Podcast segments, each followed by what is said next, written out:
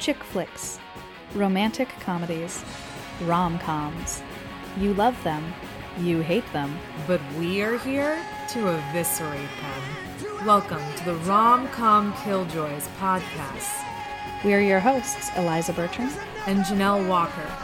Now, let's get on with some feminist joy killing. So, we've had our corporate sad boys, and we've had our creative sad boys, but we have yet to have our overconfident nerd boys. And that brings mm. us to this week's film, Scott Pilgrim versus the World. Hey, Eliza. Hey, hey Janelle. I'm excited to to get into the nerd boys today. Yes. We we live in a land of nerd boys. We met each other amongst a sea of nerd boys in college, so a sea of familiar. nerd boys. We're going to hear from our nerd boys about that as soon as this yes. goes live. Love you nerd boys. Love you. Um, joining us today to talk about Scott Pilgrim versus the World is um, friend of the show, Trey Chambers. Trey, will you tell the people about yourself? Hey, yeah. Um, I am uh, I guess representing the nerd boys in this episode. yeah, you are. so you know, I'll uh, I'll take one for the team. And uh, my only real qualification to talk about this movie is that I love it so much. It it is in my uh, top ten favorite movies of all time. I I would plug my podcast, but it's kind of defunct. Uh, COVID kind of killed it. Uh, but I I run a board gaming podcast called Eternally Bored, like board is in board game. It's kind of dead now, but you can definitely go check it out if you're into board games. I'm also a board game designer. That's like my side career. So uh, if you like podcasts and you like board games, go check out uh, eternallybored.com while I still have the uh, the URL, which won't be much longer. well, that's awesome, and I feel like your knowledge of sort of the game world will be relevant to this discussion. I mean, board games and video games are different, but not unrelated. Oh yeah, and I'm a I'm a huge video gamer as well, which is part of the reason why I, I love this movie so mm-hmm. much. Which I guess brings us to the movie. Um, so Janelle, do you want to tell us a little bit about Scott Pilgrim versus the World? I sure do, folks. All right, Scott Pilgrim versus the World, the year of our Lord 2010. Here's your Google summary. As bass guitarist for a garage rock band, Scott Pilgrim, played by Michael Cera, has never had trouble getting a girlfriend. Usually, the problem is getting rid of them. But when Ramona Flowers, played by Mary Elizabeth Winstead, skates into his heart, he finds she has the most troublesome baggage of all an army of ex boyfriends. That is not correct. Uh, who will stop at nothing to eliminate him from her list of suitors. Uh, so that's what Google says this movie's about. But my friends, what is this movie really about?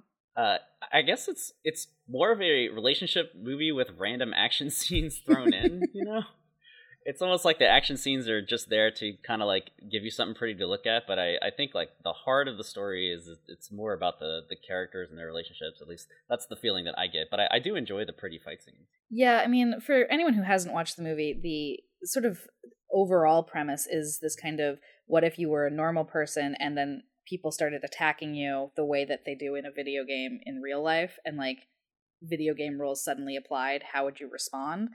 Which is a really fun like premise to put anything inside of. And so instead of being like and that's how we're gonna like make our war games they were like and what if the then story happening inside of that premise is just like two people dating? Which is yeah a pretty wild concept to be like, what if in order to date someone, you had to like fight people off and win tokens and lives and whatnot yeah. in order to like get to your next date? I I still puzzle over what does it mean when a person dies or gets defeated in the battles and they explode into coins? Like, are they dead or uh, I today my current theory is they didn't actually fight in real life. They went to like a local arcade and played a video game, and and the action scene is just a metaphor for that. I don't know. I'm very it's confused. all VR.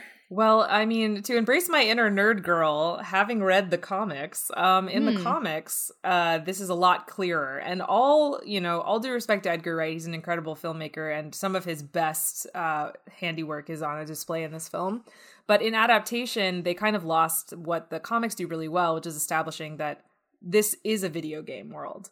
Uh, mm-hmm. Uh, all the characters have different skill sets and they're different sort of fighting characters. And Scott Pilgrim is known to be the best fighter in Toronto. Mm. So the the com- so I'm just here to say that the comics do this better than the movie. You know, in classic nerd boy fashion. Well, I find that really interesting because that change does say something very particular about our male lead, right? If in the comics he's known as like the best fighter in Toronto, but in this he's just Michael Cera.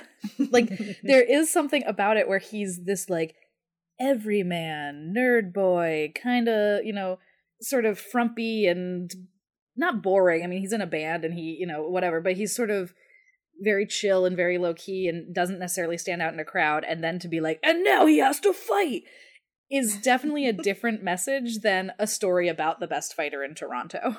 Yeah, and there's also a disconnect. Like, how is he the best fighter in Toronto? Like, he's not particularly built, and as far as we know, he doesn't have like a lot of formal training in martial arts or anything. So, right, like he's very sort of limp, weak Michael Cera esque, and then mm-hmm. suddenly in the middle of the fights, he's yeah. like this badass. Except he doesn't even. It's not like he like gets a you know a step up in badass or you know however that the, what that trope term is. He's still Michael Cera. He just like can punch. Yeah, like this this awkward white kid all of a sudden knows how to fight. It's like one of my favorite shots is during one of the fight sequences uh, the girlfriend Ramona Flowers is holding his wrists and essentially punching for him like he's a doll. And when they're like waiting in the fight stance, his hands aren't even in fists; they're just sort of like limply hanging there while she like slaps them against the other person, and it's so hilarious but bewildering.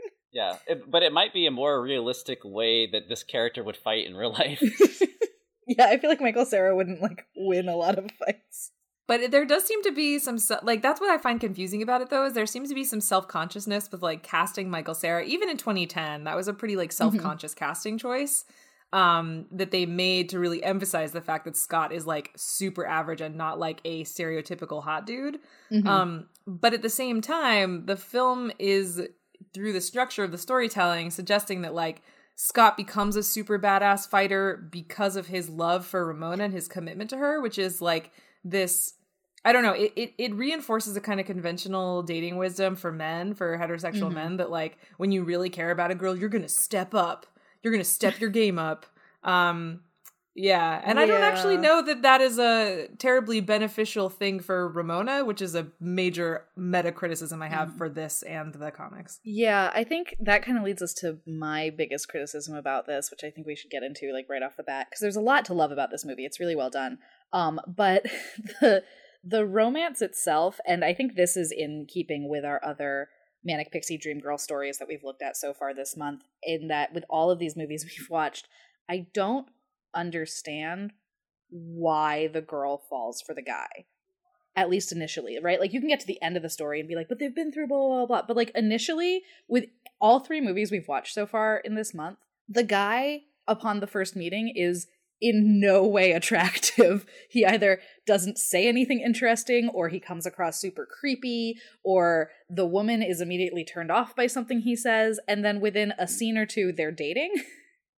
and mm. that happens so hard in this one where he's just like I'm obsessed with this girl and she's like eh, whatever, I don't really care. And then two scenes later it's like no, but they were meant for each other and so now they understand each other. And I just it's baffling to watch because it does you know, emphasize that sort of male fantasy of, oh no, she'll just understand that I get her, even if I don't actually do anything particularly. Yeah. I, I will say, though, the casting of Michael Cera I felt was a stroke of genius because while he he doesn't really have much going for him, just like the character in the comics. At least in the movie, it's Michael Cera who's like the best at being awkward white nerd boy. So in in a way, he's kind of adorable, even though he's like you know, this kid who's just in a garage band and doesn't have a job, but at least he's Michael Cera, so you get this weird, awkward comedy. So he's got that. Like the character in the comic doesn't is, is not nearly as awkward. I feel, mm-hmm. and I'm just like, why are all these girls falling for him? I have no idea. Yeah, it's kind of a fun thing about the comic that the film the film gives hints to, but the comic is so consistent about that like Scott gets girls all the time and his friends, his closest friends don't get it and they are constantly saying things like, "Scott, if your if your if your life had balls, I would kick them." Because everyone just sort of like hates Scott a bit because he's not he's not a good person, genuinely. Like mm. he is always messing up. And the the comics uh chalk that up to his being young, but it also kind of gets it at a sort of like mediocre white boy in a band privilege. Yeah, oh, for sure. Which is so funny because like the movie both acknowledges it and continues to flout this fantasy. So it is Yeah. like it does confuse me because the movie is aware of itself, and I think that really is down to Edgar Wright, the um the director, the creator, because he has this way throughout a lot of his movies of sort of breaking the fourth wall without breaking the fourth wall. Like he has this way of getting his characters to wink at the camera in a way that I, you don't see in a lot of other movies, and so there is a lot of acknowledgement within this that Scott like sucks as a character, and all of his friends are like, "Why are you getting all these girls? And why do you keep breaking all these girls' hearts?" And blah blah blah blah blah. But at the same time, they're also like, "But look, Michael Cera can get anyone." Yeah, so I and I did want to ask ask y'all that question. Um, I mean, I think we would all agree that he's not a good person, but like, how bad is he? Because I know in the in the movies, he I don't think he's as self reflective. In the comics, he's like he's constantly asking himself, "Am I a user? Am I a user? I'm not a Mm. user, right?" Um, but they kind of Mhm. took that out of the movie. So like, on a Hmm. scale of uh, douchebaggery, like where is he? Interesting. I'm not sure that I would say it's douchey. I mean, he certainly does douchey things, but I think everyone does. Or like it's easy for a character to do that without being a douche because he's not necessarily doing things to try to put other people down or like be a badass or whatever. He's just sort of like hapless and kind of clueless. So maybe he's more of a Mhm. tool.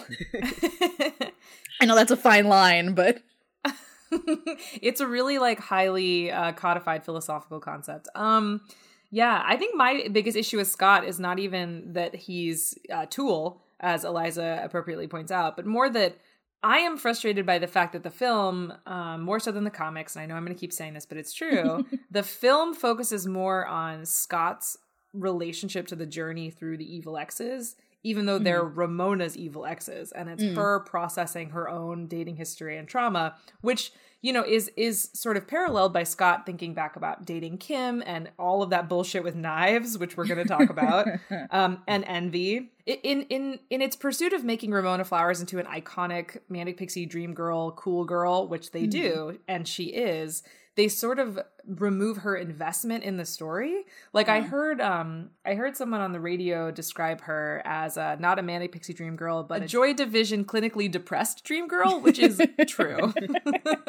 yeah, she's an interesting character. I was watching this movie um for this with my roommate who's been of course going through all of this with me as we've been watching these movies and she'd never seen it and halfway through in one of the scenes when Ramona is talking about like, you know, it's hard to have my past keep coming up and I just want to forget about it and I thought that you would understand that.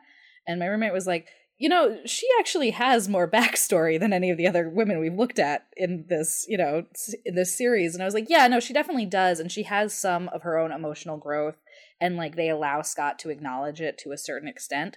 So in that way, she's a little more sort of rou- well-rounded and developed than like the true manic pixie dream girl.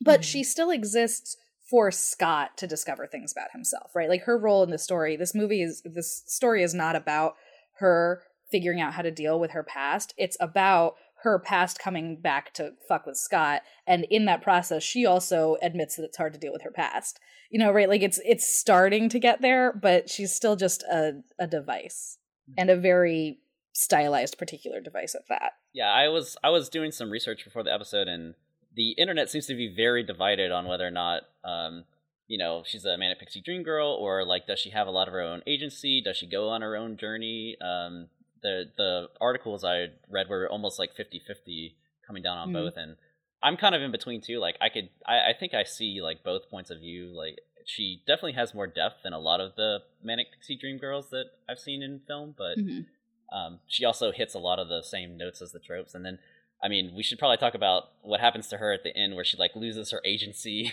for the story to happen. yeah there's this whole sort of allusion to her being in an emotionally abusive relationship that then is not actually explored at all and that i think may be the thing about her relationship that bothers me the most is that you're like she's been really self-aware and confident and she doesn't want to talk about her past but she seems to be really like this is who i am and i'm okay with that.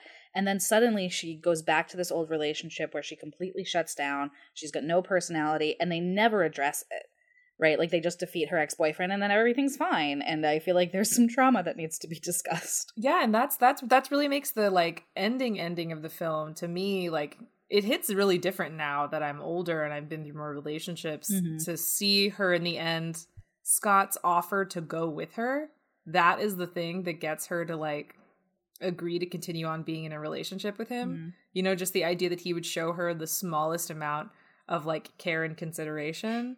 Yeah, it's very dark. It's very dark, especially considering that in the way the film sets it up, it's different in the comics. The way the film sets it up is that Ramona doesn't find out about the whole thing with Scott seeing knives and her at the same time until the climactic Mhm. Gideon fight.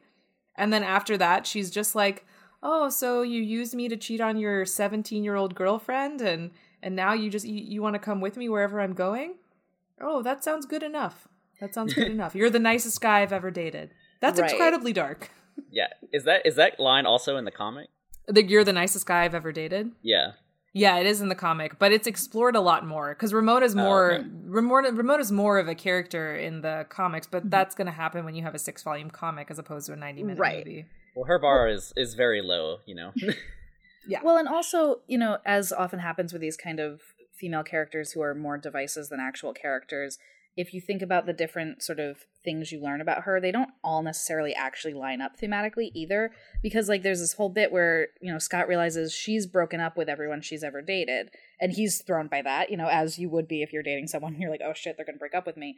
But it's not like at the end she decides not to break up with him. She does. She walks away and then he comes back except that the whole problem has been all of her exes keep trying to come back into her life right like that's just a continuation of what's happened and doesn't necessarily match the Mhm. last relationship where clearly she's you know sort of the the one who's being taken advantage of in that relationship did she actually walk away but then she went back on her word or did he break up with her and that being the first real breakup she had that's what broke her like there it doesn't all really line up because they don't explore it enough and so at the end, when he's like, no, but I still like you. And she's like, yeah, you know what?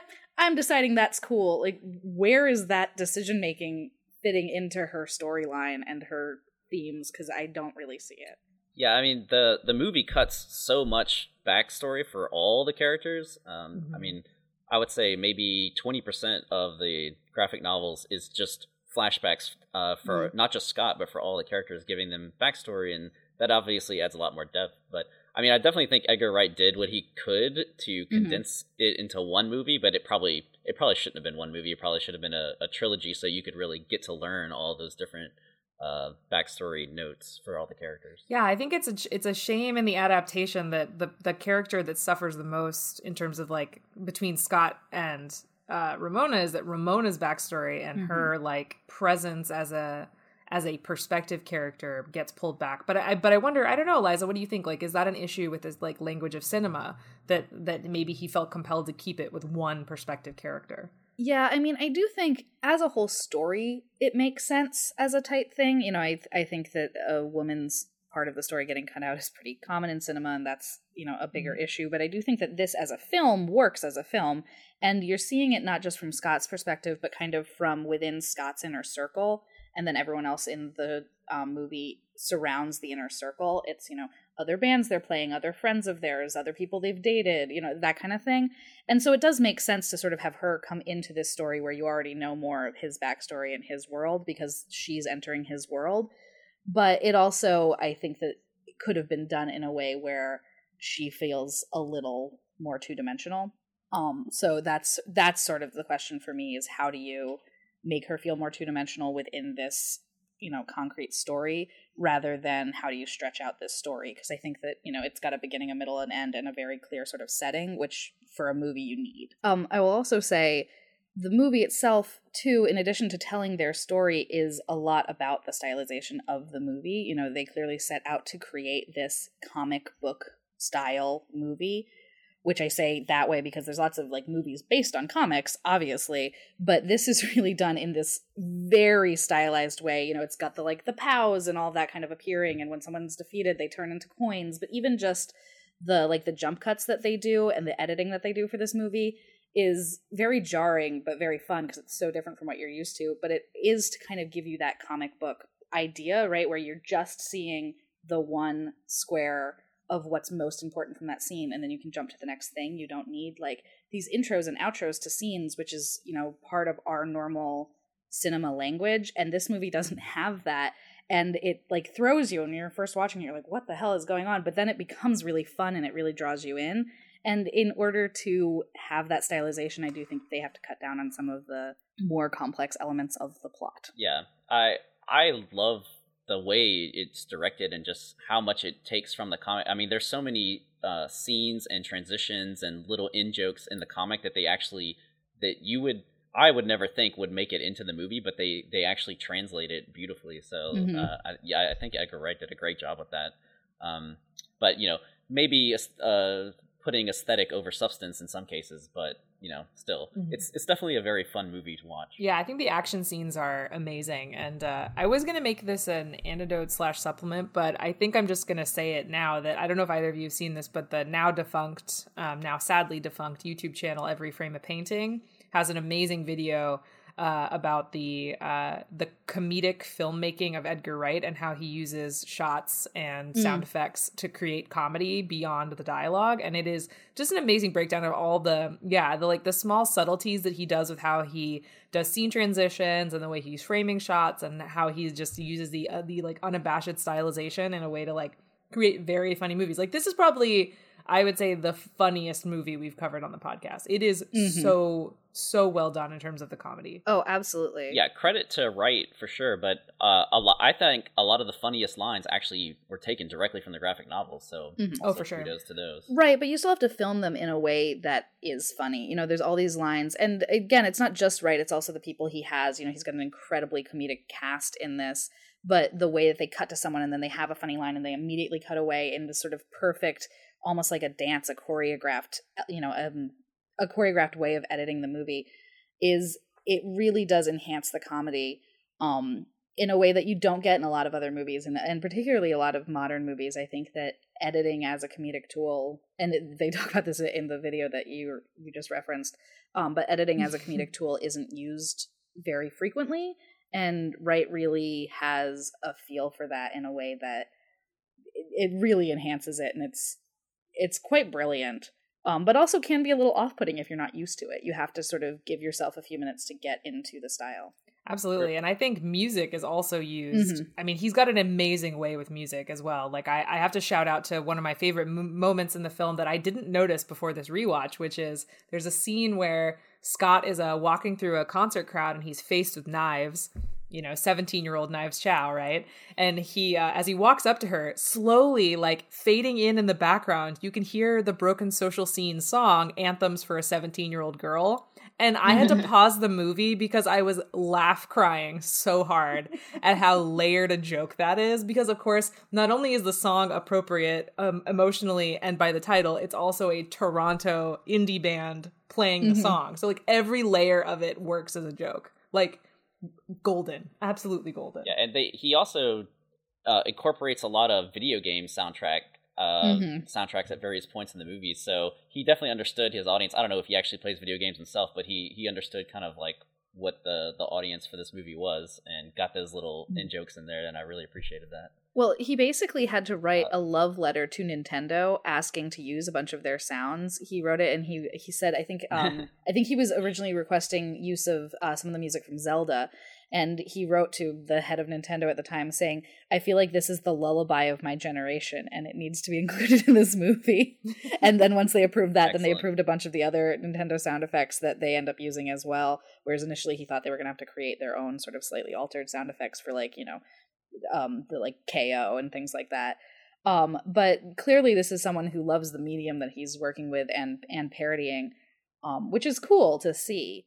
But sometimes I think that also means that even when you're trying to make something that's self-aware, there's a maybe a slight lack of self-awareness when you're too in the middle of it. Those are the moments where it kind of it walks the the line of being funny and, and smart and well done versus just sort of being an homage to to nerd boys without really acknowledging any of the problems there. I, I I think he manages to toe the line, but yeah, it's it's a very fine line. Uh, before we shred some of the more problematic parts of the film, can we just one more uh, thing I want to compliment the movie on is the cast. The cast is Mm. bonkers. Like this cast would cost fifty million dollars if you hired them now. Uh, so I it was it was just amazing they were able to hire all these people before they were all big things. Right. I feel like this this movie is like three years um ahead of being four times as expensive as it was. Right. Like every time Chris Evans shows up, I'm like, what? Well, and Anna Kendrick and um I mean like it's just and Aubrey Plaza right before she was big and Brie Larson, Academy Award winner. Like they uh, all these people who are all like 23. I mean just an incredible cast and they're all so funny and perfectly, you know, sort of pitch perfect in there. Jason Schwartzman when he comes in at the end as, you know, the the biggest ex, the big bad, whatever you want to call him, the final boss. He's brilliant in it and he already was big at the time, you know, which is part of the joke yeah. too. They're definitely playing on the star text of people like Michael Cera and Jason Schwartzman and all of them, but also sort of creating the star text for a few of their cast as well. Uh, that actually, the idea of the cast actually brings me to two things that I uh, that I want to. Now that we have uh, given ourselves permission to really like get our you know claws out, which I'm ready for. um, first of all, the actor who plays Knives Chow, Ellen Wong, is amazing in this movie, and it mm-hmm. is wild to me that she never went anywhere really after it in any big big films and I, I think that we need to talk about how she's represented in the film as mm-hmm. maybe a reason why and then secondarily i want to talk about mae whitman um, who plays the uh, the quote unquote uh, bi furious ex because there's a lot to unpack there yes roxy well, why don't we talk about Roxy first, uh, and then we'll get into knives. I mean, just to start, the line, um, it was just a phase. Uh, I was just a little bi curious, and then Mae Whitman saying, "Oh, well then, honey, I'm just a little bi furious." It's such an interesting pop culture relic now because it's obviously like offensive and bi erasure in a way, mm-hmm. um, but it's also become sort of like an iconic scene for mm-hmm. queer women. So it's like both at the same time, which I find fascinating and troubling and fascinating. Yeah, I mean, coining bi furious is great in the context of saying that making it just a phase means that you're not bi is now in you know, our understanding of how bisexuality works problematic.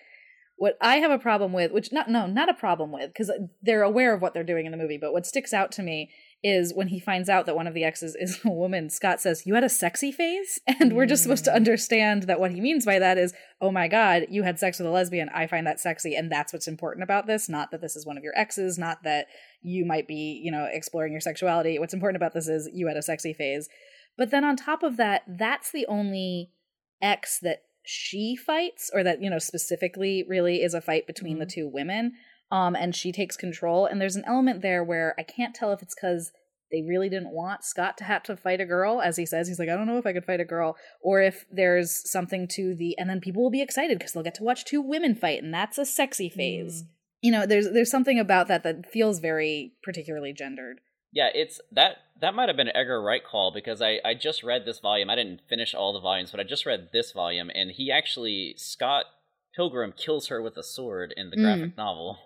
Hmm. um, and uh, and the fight that that uh, Ramona has with her with the hammer and everything, she actually fights Envy in the graphic novel mm. in hmm. that in that same fight, and even defeats her with the same like touching the back of the knee. So it's like a totally different context, and mm. the way that they changed it. Um, it definitely, you know, like you said, it, it plays in more to the gender roles. I guess they didn't want Michael Cera like slicing a woman with a sword on screen or something like that. But well, it also makes the Roxy fight more sexualized too, oh, because oh, yeah. because that whole thing about the touching the back of the knee becomes a joke about how women having sex together is a more fulfilling kind of sex for women. Mm-hmm. Um, which the graphic novel doesn't go that far at all. It, it it uses it as an opportunity for Scott to like refer back to his sexual relationship with Envy, which creates some jealousy with Ramona. It's a lot more complicated of a scene. So yeah, mm-hmm. I was really interested by that too, Trey. That they add that like extra sexy element to the girl on girl fight to make it you know hmm. more more playful which is interesting too because if you finish the comics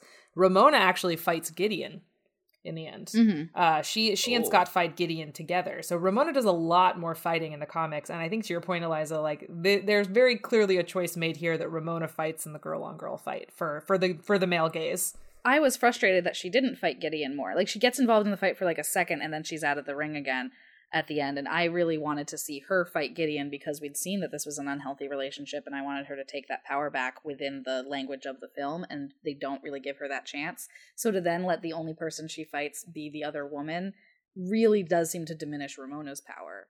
Oh, for sure. I mean, I, I definitely think like that should have been the final battle because, like, mm-hmm. when you think about it, Scott's beef or Gideon Gideon and Scott is not really the the beef there. It's Mhm. it's Ramona and Gideon. So I mean that should have been the final fight in my opinion. Well, and what's more, they let the character of Knives participate in that fight, which honestly is the thing in the movie that I think makes the least sense. Like, there's things in the movie that I would change or I don't like, but I get where they're coming from.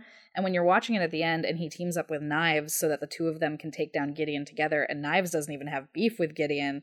And it does seem to be saying, like, look at what a good team these two are, even though, like, they should not be dating because she's a 17 year old.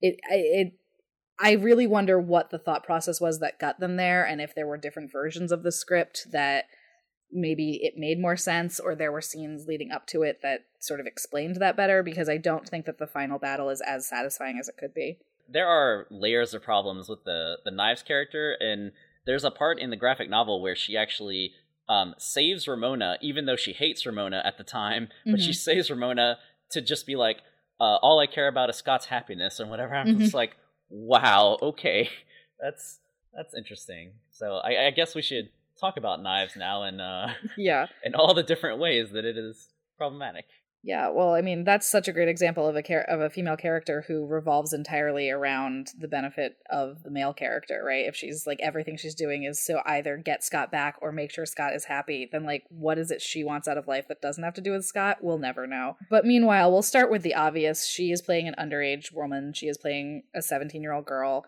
Um and Scott's 22. You know, a couple years later this wouldn't be a problematic um dating thing, but he's 22, seemingly either out of college or, or has not gone to college. He's just a working adult. And she is a high school student who's 17 and is dating him.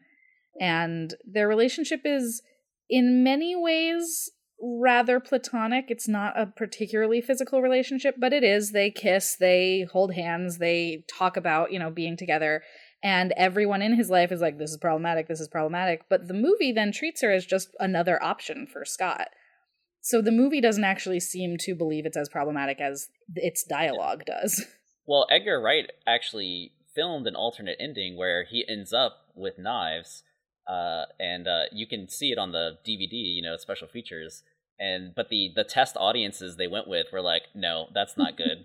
Let's go with Ramona. Gee, I wonder why. But that's the part of the ending though for me that also doesn't work. Like the last five minutes of the film in some ways are like super, super disappointing. Like it's almost like the hmm. end like I love this movie in so many ways and I think the screenplay is really fun, but the last five minutes are like they sort of gave up because Scott hmm. fights Nega Scott. Then they just like shake hands and agree to hang out later. And mm-hmm. then Knives and Scott are talking, and Knives is like, you know, I know that I attacked your girlfriend with two, with double wielded, you know, short blades, but in the end, I think you belong with her, and I have no investment in this situation. Chase after her, Scott. Follow her down the airport hallway. And then he does. And Ramona's like, mm-hmm. great, this is the best thing that's ever happened to me. None of that actually makes sense with the 125 minutes that preceded. Like, it doesn't make sense. Yeah, I mean, I, I I think obviously what should have happened is they all went their separate ways, but I also feel he, he's kind of written himself into a hole at this point. Like they spend all this time and he defeats all these evil exes, and if they don't end up together, I, I don't. I think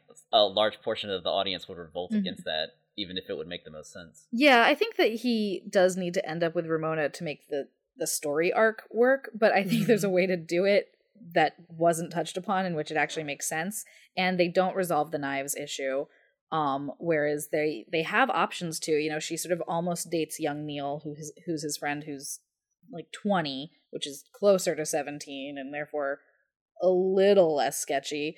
Um you know so they could like have her realize that she actually likes neil or they could have her realize that she doesn't need a boyfriend and like walk off for those reasons. And instead she's just kind of like i think that ramona's the better girlfriend for you and since everything's about you i'm gonna back away now which is ugh kill me There's also another part of um, this character that people have touched on, other people have touched on uh, with better grace than I'm about to now. But uh, the fact that uh, Knives is Chinese Canadian specifically has been touched on a lot. And the idea of sort of like Asian schoolgirl uh, fantasies have been touched on a lot with this character, um, especially insofar as they exist in the world of like manga and anime and comics in Mhm. general. Uh, so there is a kind of troublesome thing going on there. But what's, what it what complicates that in an interesting way is that Brian Lee O'Malley, the author of the comics, is mixed uh, Chinese Canadian and European Canadian. Um, so many people have speculated upon like how he's positioning himself as sort of a biracial person in the representations of Asian and white characters in this world, and we do not have enough time to get into the complexities of that.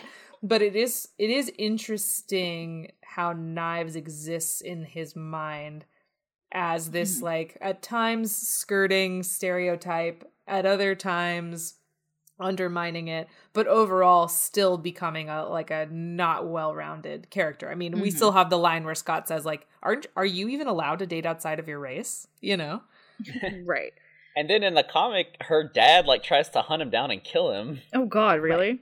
yeah with a katana well, and, with a katana. Oh Jesus! Well, and obviously I haven't read the comics, but in the movie, there's also a thing of sort of her discovering elements of culture through these older white people who she knows that I feel like is also very sort of diminishing mm-hmm. of her mm-hmm. own cultural importance. Like she, when she meets Ramona, she decides to like get more into the music and dye her hair blue and adopt some more sort of you know 2010s Japanese you know manga obsessed sort of visual style in her clothing and everything and the idea of her like discovering that through this white girl is also like threading that needle mm-hmm. of problematic. And you know it's not like like uh Ramona's like a Harajuku girl and then she discovers Harajuku girls through her you know right? Like it's not that in your face but there's still elements of that that I'm like why is this the way that we're representing this young woman? Yeah I I think the the humor really cuts at a lot of the problematic issues in this movie. Mm-hmm. I mean, if you could reimagine it as like a dramatic action film, all of this stuff suddenly becomes way worse. you mm-hmm. know, um, so I think like a lot of times the audience is so busy like laughing at the jokes and the the incredible things that are happening on screen we're we're not stopping to think about oh wow okay 23 17 mm. well and and they do the thing that i feel like is pretty common in movies right at this time right in around 2010 where they're starting to acknowledge the problems but not actually fix them like there's a line when Scott's on the phone with his sister, played by Anna Kendrick, and she's like, Oh my God, I can't believe you're dating this 17 year old girl. And he says, Yeah, she goes to the Catholic school. And she's like, You're dating a 17 year old Asian woman in a Catholic school uniform. And he goes, I know. Right. And so, like, they're aware that he's being a stereotype here. And then he just goes on and is a stereotype. you know, exactly. right? Like, it, it, it's great that you've acknowledged it, but you're still putting yet another example of a 20 something white nerd boy dating excuse me nerd man dating a teenage asian woman a girl right like you're still doing this and putting this into our minds while being like, we know this isn't great, but here yeah. it is.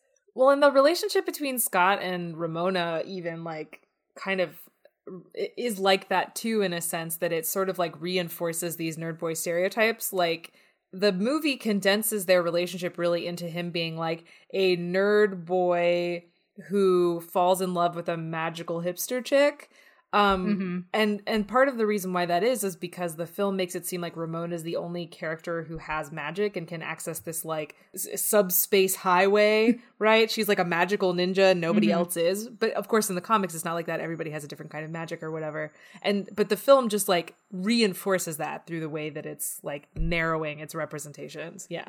Right, which again feeds into this problematic manic pixie dream girl trope of this woman is sort of so beyond spectacular and this completely average man is not only able to get her romantically but like is impressive to her and manages to wield power over her in the end.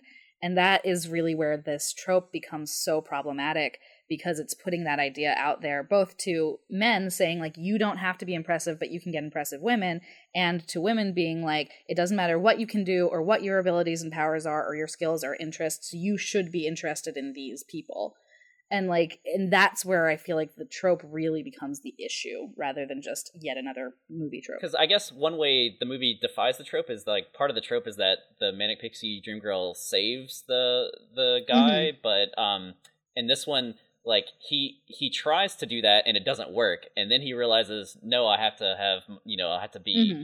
have my own self-reliance my own my own journey has to save me she can't save me that kind of thing so I, mm-hmm. I guess mm-hmm. in in that small way it did defy the trope but Oh yeah, it definitely true. it's an improvement over something like Elizabethtown where like she shows up in order to save him from his own depression, right? Like that's not the role that Ramona serves and I do think that her relationship with Scott is at least a little bit more sort of two equals Um, but it it's still better is still not good. yeah. Right, like we're grading on a scale here, and maybe we shouldn't. Better than Elizabethtown. Put that on the DVD case.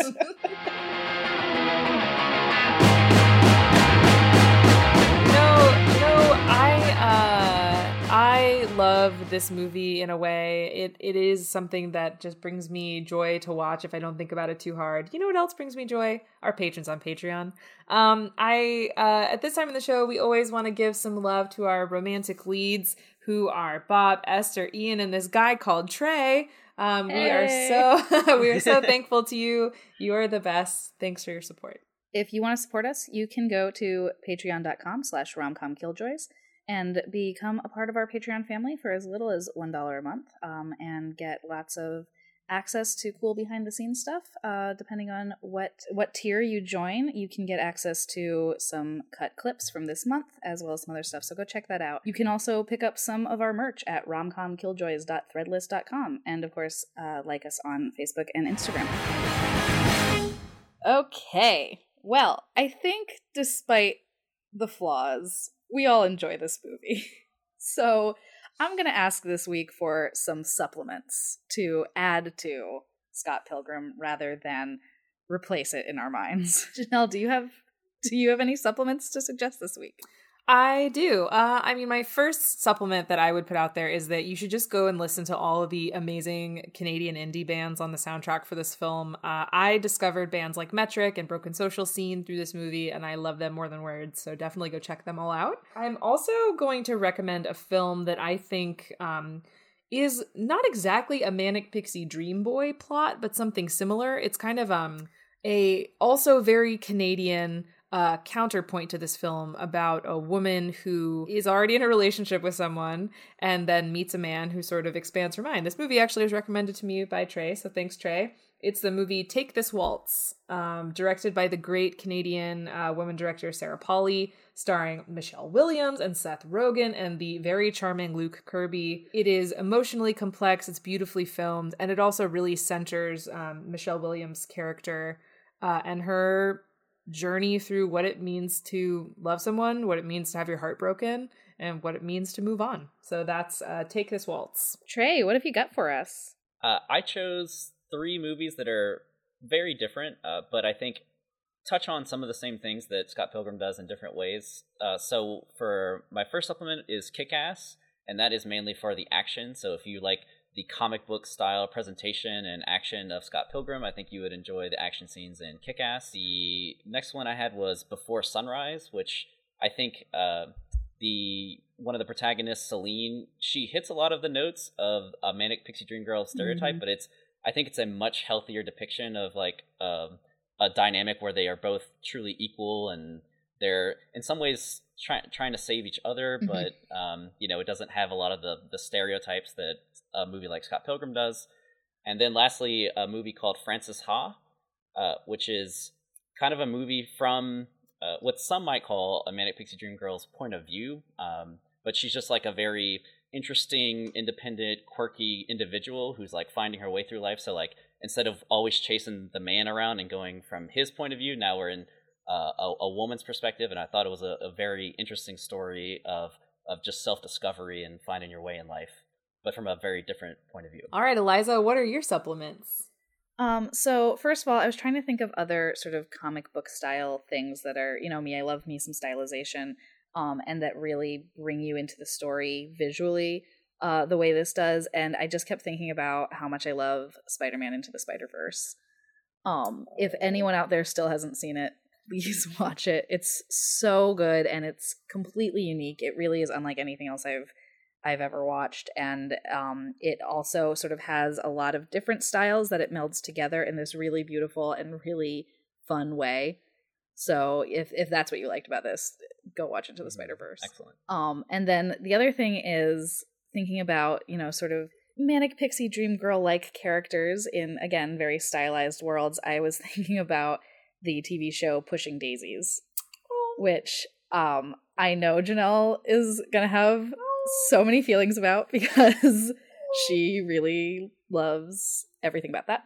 Um, mm-hmm. But Pushing Daisies is one of my favorite TV shows that I feel like just does not get enough love. Um, it is from what 2007, I think, and it had a couple Yeah. seasons, a few seasons, and then kind of petered away because people weren't watching it, which is just like such a tragedy.